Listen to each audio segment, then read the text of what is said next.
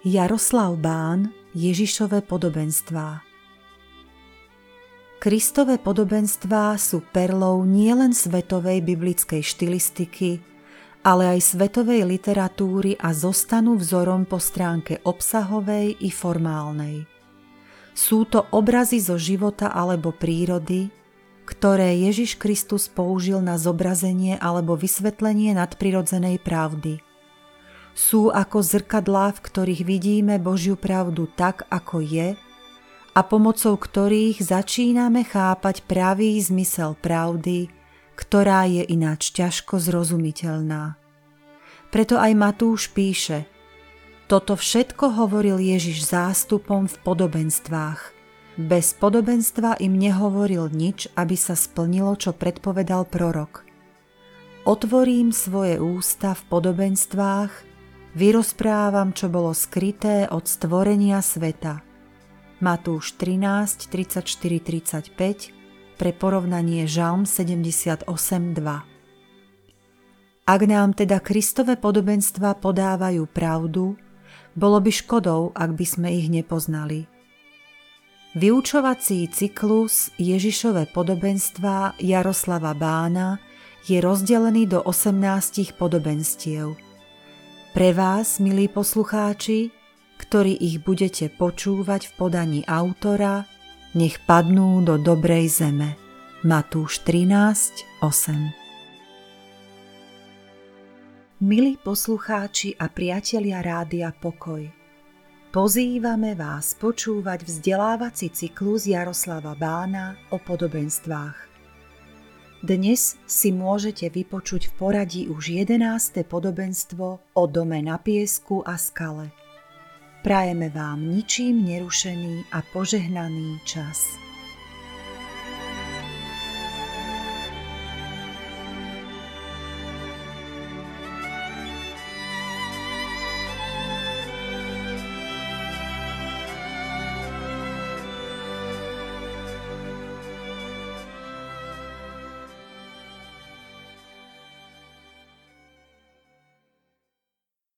Takže podobenstvo o dome na skale a dome na piesku, alebo podobenstvo o dvoch staviteľoch, je zaznamenané u Matúša v 7. kapitole a to sú verše 24 až 27. A tak každý, kto počúva tieto moje slová a plní ich, bude sa podobať múdrému mužovi, ktorý si postavil dom na skale. Spustil sa liak, prihnali sa vody, strhli sa výchry a oborili sa na onen dom. Ten sa však nezrútil, lebo mal základy na skale.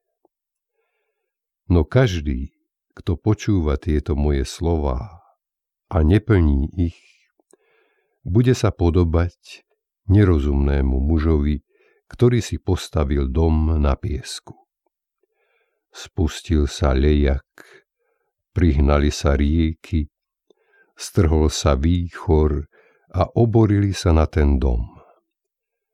Ten sa zrútil a jeho skaza bola úplná. Toľko čítania Božieho slova. Podobenstvo o, o dvoch staviteľoch alebo o dome na skale a na piesku. Známe podobenstvo, však ste ho počuli už veľa, veľa krát. Viete, o čom rozpráva, to podobenstvo, teda dúfam. Pán Ježiš rozprával toto podobenstvo na záver svojho kázania na hore. V 7. kapitole. 5, 6, 7, kázanie na hore. To kázanie na hore prináša podstatu učenia pána Ježiša. A ono má jedinečné čaro, lebo tá kázeň zahanbuje naše otrasné chovanie a robí dobro príťažlivým a opisuje svet, pre ktorý sme boli stvorení. Kázeň nahore. Určite veľa ľudí ho pozná to dokázanie, alebo možno, že sa dá aj tak povedať, že je najznamejšou časťou učenia pána Ježiša, hoci súčasne je treba povedať, že ľudia tomuto kázaniu na hore najmenej rozumejú. Tá kázeň doslova do písmena má blízko ku manifestu, lebo je to Ježišov vlastný opis toho, kým on chcel, aby jeho následovníci boli. je aj opisom robenia veci, čo z toho nového bytia, ktoré tam Pán Ježiš prináša, vyplývajú. A pre túto dôležitosť posolstva, ktoré Pán Ježiš práve zvestoval, on dokončil práve toto kázanie a tak on sám chce ešte raz na záver tej veľkej série kázni ubezpečiť, že počúvajúci správnym spôsobom odpovedia na jeho vyučovanie. On chce správnu reakciu na to, čo povedal. Teda pán Ježiš v závere svojho kázania nahore konfrontuje svojich poslucháčov s ním samotným, keď pred nich predkladá radikálnu voľbu. Máte iba dve možnosti. Máte voľbu medzi poslušnosťou a neposlušnosťou tomu, čo som práve teraz povedal. Strašne vážne slovo. Lebo ide o radikálne, ale radikálne odovzdanie poslucháčovej mysle, vole, ale aj praktického života pod jeho učenie. Pán Ježiš nám chce povedať, že máme dva problémy s poslušnosťou jeho slova. Ten prvý problém s poslušnosťou jeho slova je, je to, že iba slovne sa prihlásime k Ježišovi. Pane, pane, tam je tesne predtým ten text. A tým druhým našim problémom je zase iba intelektuálna vedomosť o jeho učení. A v našom prvom probléme s poslušnosťou pán povie toto. Nie každý, kto mi hovorí, pane, pane, vojde do nebeského kráľovstva. Však? Ale iba ten, kto plní vôľu môjho Otca, ktorý je v nebesiach. Mnohí mi povedia v ten deň, pane, pane, či sme v tvojom mene neprorokovali, nevyháňali sme v tvojom mene démonov, nerobili sme v tvojom mene mnoho mocných činov, vtedy im vyhlásim, nikdy som vás nepoznal. Odíďte odo mňa, pachateľa nepravosti. To je prvý problém, ktorý máme e, s tým, čo pán Ježiš učí, čo hovorí. Ten druhý problém s poslušnosťou učeniu pána Ježiša je iba naša intelektuálna vedomosť o jeho učení. A varovaním pred tým problémom, pred tým druhým problémom, ktorý máme práve s tým, čo pán Ježiš hovoril, je podobenstvo v dvoch staviteľoch.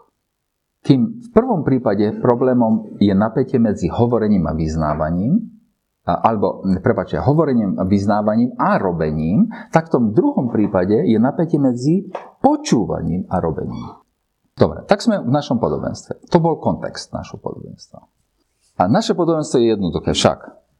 Každý, kto počúva moje slova, pán Ježiš hovorí, stavia dom. Počkaj, ale toto nie je až také triviálne. Stávame dom?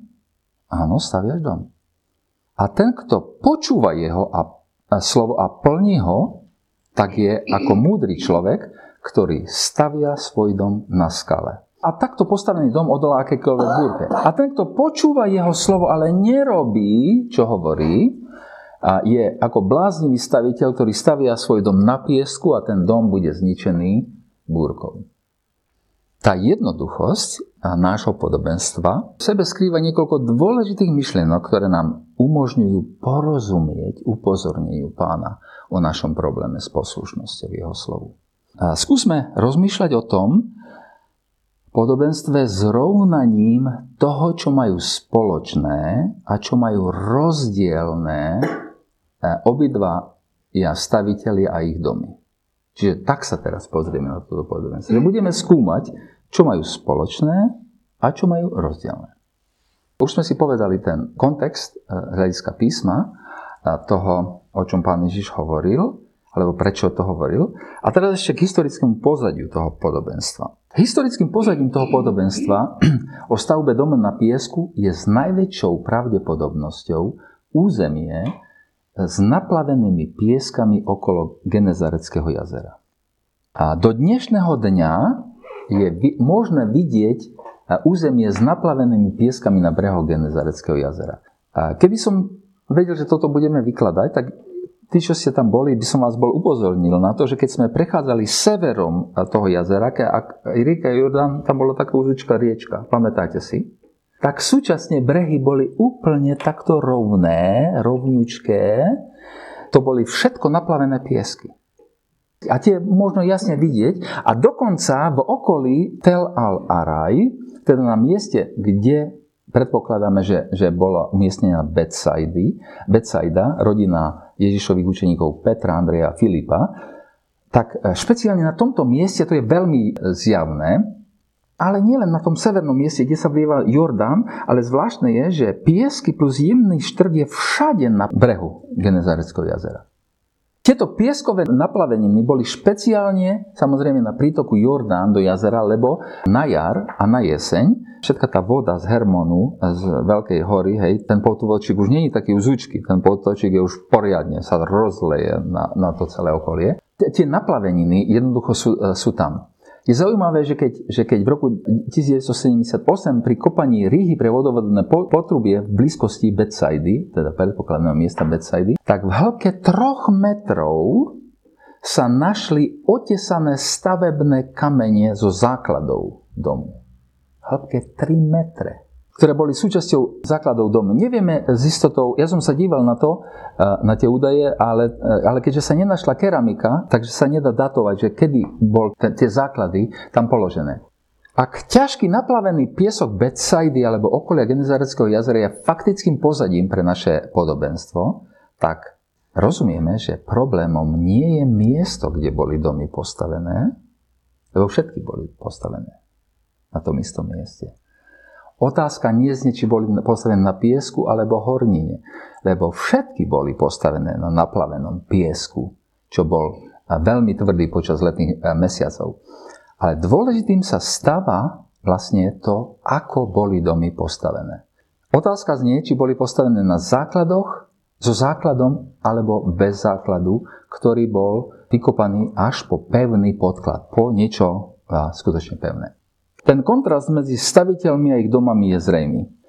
Ten múdry staviteľ sa pozrel do budúcnosti a vedel, že prichádzajú jarné a zimné, jesenné dažde a je rieka Jordan v každom prípade, každycky, za každej okolnosti pretečie svoje brehy, uvoľní ten tvrdý aluviálny piesok a urobí ho nestabilným. Ak by dom nemal dobrý základ, rozpadol by sa. Hlúpy staviteľ na druhej strane myslel iba na prítomnosť a možno si myslel, že ten tvrdý, a on je veľmi tvrdý, ten aluviálny piesok v lete, zostane v takom stave aj počas zimných mesiacov. A na jeho prekvapenie to nebolo tak. A mudrý staviteľ sa obával, že dom by nezostal stať, keď sa piesok uvoľnil a bol meký a tak vykopal hlboký základ až na pevný základ, na, na skalu. Na druhej strane bláznivý staviteľ sa zaoberal iba vonkajším vzhľadom svojho domu a keďže základy nevidieť, tak nie sú až také dôležité. A ja, keď som bol malý, som si vzadu nikdy neboxoval topánk, lebo tie nevidie tam vzadu. Múdry staviteľ nelutuje čas na náklady a čas, nelutuje náklady a čas, investuje energiu a úsilie na budovanie základov a začal, čo hlúpy staviteľ nevenuje základom pozornosť a ignoruje ich. Čo majú spoločné tí stavitelia? Obaja stavitelia počujú Ježišove slova. Teda stavajú dom. Obaja stavitelia. Obaja sú zapojení do duchovnej činnosti. Obaja sú zapojení do niečoho, čo súvisí s Božím kráľovstvom. Obaja stavitelia zakúšajú ťažkosti, lebo podobenstvo ich opisuje rovnakým spôsobom. Všimnite si. Obidvoch prípadoch je, sú použité tie isté slova. Spustil sa lejak, prihnali sa rieky, strhol sa výchor a oborili sa na ten dom. Predpokladáme dokonca, že obaja budujú svoj dom na rovnakom mieste, pretože tá istá búrka zasahuje oba domy. Múdry a hlúpy staviteľ lia vždycky bývajú a stavajú vedľa seba žijú vedľa seba, navštevujú rovnakú modlitevňu, účastia sa tých istých akcií a sú si tak podobní, že pre väčšinu ľudí okolo nich sú nerozlišiteľní. Totálne nerozlišiteľní. Usudzujem dokonca, že aj tie domy boli navonok rovnaké, pretože pán Ježiš hovorí, že jediný rozdiel v tých domoch sú základy. základy. A naozaj, vyzerá to tak, že tí stavitelia sú si veľmi podobní a iba dôkladné skúmanie môže odhaliť pravdu. Aké princípy fungovania robia tých staviteľov rozdielných? Blázon stavia z dvoch dôvodov jednoduchým spôsobom. Najprv je to tým, že blázni sú vždycky v zhone. Ľudská skúsenosť pretavená do, do rôznych prísloví hovorí, že hlupáci sa ponáhľajú. Ak to, čo robíme, urobíme dôkladne prvýkrát, nebudeme to musieť urobiť znova. Blázon stavia ľahko a rýchlo v zhone. Je ľahké stavať na piesku. Nemusíte kopať, nemusíme sa pripravovať. Blázon sa si vždy chce skrátiť prácu. Chce rýchle výsledky, rýchle evangelizácie, rýchle krsty. Nemá čas na budovanie hlbokého zmyslu pre Boha, či vzťahu s Bohom. Nemá čas na vyučovanie doktríny o hriechu, nemá čas na budovanie zmyslu pre presvedčenie, zmyslu pre jasné postonie. Nemá čas na to, aby stál sám v pokore pred svojim Bohom. Blázon stavia nielen rýchlým spôsobom, on stavia aj jednoduchým spôsobom. Robí to samozrejme preto, že je povrchný, na všetko má zjednodušenia skratky. Koľko ľudí vyhlasuje, že veria v Krista, že počuli Evangelium a prijali ho a v ich živote nie je absolútne ničoho, čo by to dokazovalo. Nemajú radi hlbokú orbu. Neobľúbujú poctivé štúdium Božieho slova. Nebudujú v sebe žiadny základ pre raz slova v nich. Nie sú zlomeného srdcia. Páčia sa im slovne pekné, povrchné, kázne, ktoré nevyžadajú pokanie ani nejakú zmenu správania. Na druhej strane, keď hlupý človek sa veľmi ponáhľa, múdry človek naopak má čas. V Lukášovej verzii toho podobenstva, nášho podobenstva, 6, 47 a 48, čítame, že múdry človek kopal ako hlboko a základy položil na skale kopal hlboko a základy položil na skále. Ten múdry človek odfúkol preč piesok ľudského názoru, preč piesok vlastných túžob a šiel hlboko na skalu poslušnosti Božiemu slovu. Čo to znamená a kopať hlboko? V prvom rade to určite znamená, že to úsilie si vyžaduje extra čas. Žiadne rýchle ani ľahké obrátenia, rýchle rozhodnutia. Tí, čo v pravde rozumejú, že prijali Krista, sú ochotní kopať hlboko, dopracovať sa na skalu poslušnosti. Lebo o poslušnosti v prvom rade je tu reč. Tá skala je skalou poslušnosti Božiemu slovu. Spočítali si náklady na budovanie toho hlbokého základu. Znova počítajú náklady, znova vážia, čo robia. A tam je to kopanie hlboké. Nie je to žiadne ponáhľanie sa. Tí, čo kopu hlboko prejavujú aj túžbu vynaložiť maximálne úsilie. Vždycky sme tak trochu leniví a, a sme priťahovaní, keď, keď sa to dá urobiť takou jednoduchšou cestou. Žiaľ, že takedy robíme aj evanelium takým ľahkým, že to potom už vôbec nie je evanelium a jeho výsledkom nie je obrátenie človeka. A iste je oveľa jednoduchšie ísť ľahkou, širokou cestou ostať na povrchu. A človek, čo kope hlboko, je však ten, čo chce veľmi vstúpiť do kráľovstva, aj keby tá brána bola akokoľvek úzká. Pamätáte, keď sme hovorili o tej úzkej bráne, aké je to šokujúce pre dnešného človeka. Úzka brána. Taký človek nelutuje úsilie, prácu, len aby sa postavil na skalu je ťažké obmedziť seba, je, je ťažké ísť Božou cestou. Hlboko kope ten, čo sa zbavuje seba spravodlivosti, čo sa zbavuje seba dostatočnosti, čo vie, že nič nemá, vie, že nie je hoden nejakej chvály, je ohromený svojim hriechom. Vynakladá maximálne úsilie, aby dostal do svojho srdca Božie slovo, aby bol zbavovaný moci hriechu. Ten, čo kope hlboko, má skut, záujem o skutočný, intimný vzťah lásky s Ježišom Kristom a nie iba o nejakú duchovnú činnosť. Svoj dom nestavia na víziách niekoho, nestavia ho dokonca na vlastných skúsenostiach, nestavia ho ani na údajných zázrakoch, stavia ho na poslušnosti Božiemu slovu a stavia ho pre Božiu slávu, nie pre svoju vlastnú. Tak to je približný opis toho, čo je v tom, čo to podobenstvo hovorí. Je pozoruhodné, že ten rozdiel medzi staviteľmi nie je možné vidieť zo normálnych okolností života. Ten rozdiel je evidentný až v deň, keď sa na obidva tie domy spustil lejak. V ten deň obidva tie domy boli podrobené skúškam živlom, aby sa ukázalo niečo najdôležitejšie. Nešlo o vonkajšiu krásu tých domov, a nešlo ani o to, koľko mali izieb, nešlo o to ani, aké mali vykurovanie alebo vnútorné vybavenie. Išlo o základy týchto domov. Išlo o to, čo sa priamo nevidí dokonca ani búrka. Búrka vyjaví iba dôsledky existencie tých podstatných základov. To je zvláštne toto ale.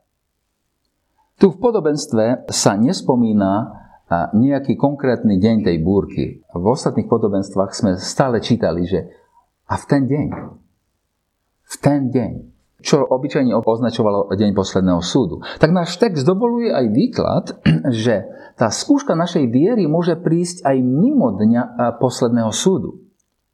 Naše náboženstvo môže byť preskúšané aj počas nášho života. Pričom tie živly, ktoré sa oboria na, na dom našej viery, môžu byť ťažkosti života, choroba, smrť, strata blízkej osoby, strata ekonomického postavenia, problémy vo vzťahoch, strata zamestnania a tak ďalej a tak ďalej. Pravda, ktorá má byť vyjavená v posledných slovách kázne na vrchu, je skutočnosť, že ani ústne vyznávanie pána Ježa ako pána, ani intelektuálna známosť jeho slova nemôžu byť náhradou za poslušnosť jeho slov. Obidve tie veci sú sami o sebe veľmi dôležité, ale nakoniec je to poslušnosť slovu, čo spolu s nimi potvrdzuje spasenie človeka. Iba poslušnosť slovu je nakoniec testom, ktorý rozhoduje o stabilite tých domov a to je test našej viery. Tým skutočným testom, o ktorom je naše podobenstvo, je to, či robíme to, čo vieme, tak pekne povedať o Pánu Ježišovi. A či robíme to, čo počúvame, študujeme, učíme sa na spameť. Teraz sme pri tej poslednej otázke z toho nášho podobenstva. Tu sa nám samozrejme natíska otázka, prečo nestačí samotné ústne vyznávanie alebo intelektuálna vedomosť vo vzťahu k Pánu Ježišovi, k jeho slovám. Prečo je taká dôležitá poslušnosť samotná? Prečo ju pán Ježiš takto vehementne vyžaduje? Toto sú ťažké otázky, na ktoré však potrebujeme správne odpovede. Keď je poslušnosť slovu, zachovávanie prikázaní pána Ježiša také rozhodujúce, tak ono musí vyjadrovať nejakú fundamentálnu vec, ktorú chce pán Boh cez pána Ježiša dosiahnuť v živote človeka. Musí to byť fundamentálna vec našho vzťahu k Bohu. Čo je to? Mám za to, že tu ide priam o charakter nášho vzťahu k Bohu. O aký charakter?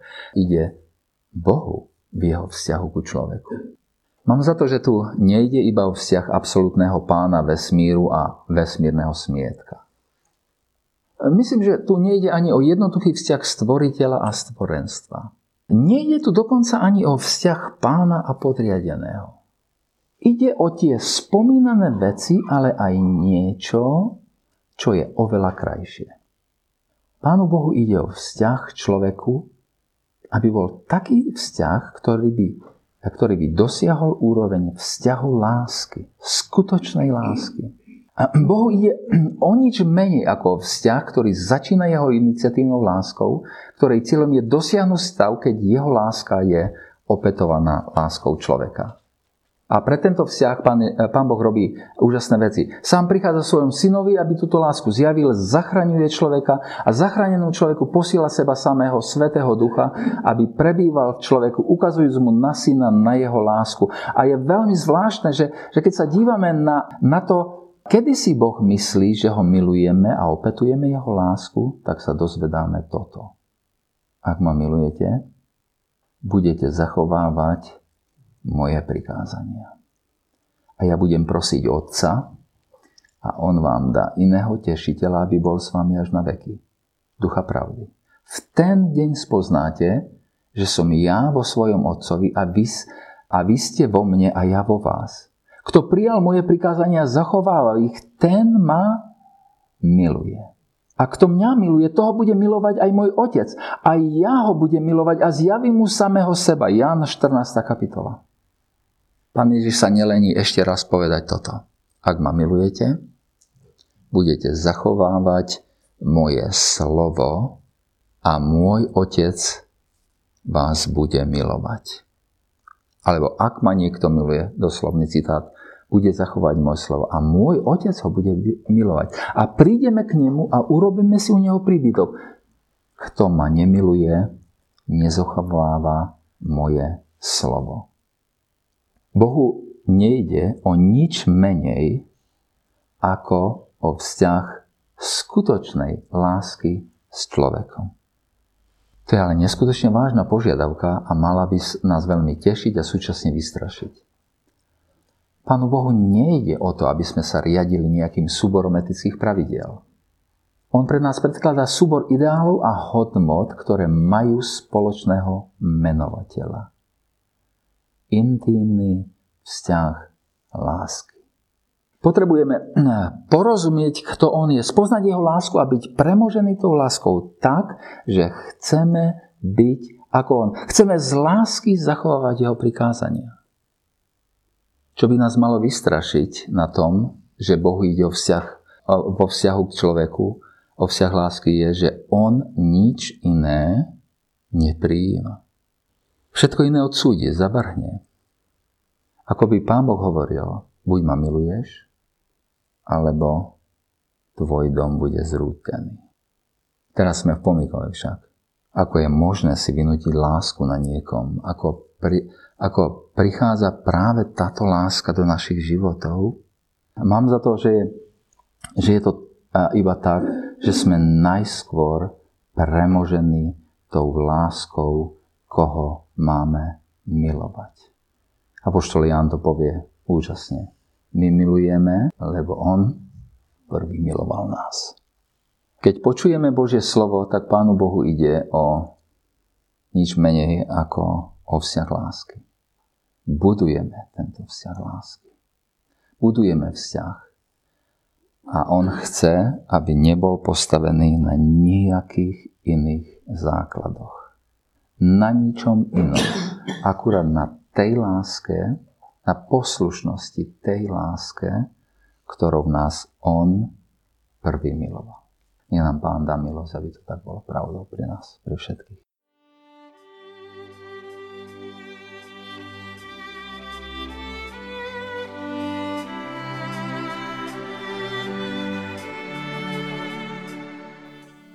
Počúvali sme vzdelávací cyklus Jaroslava Bána o podobenstvách.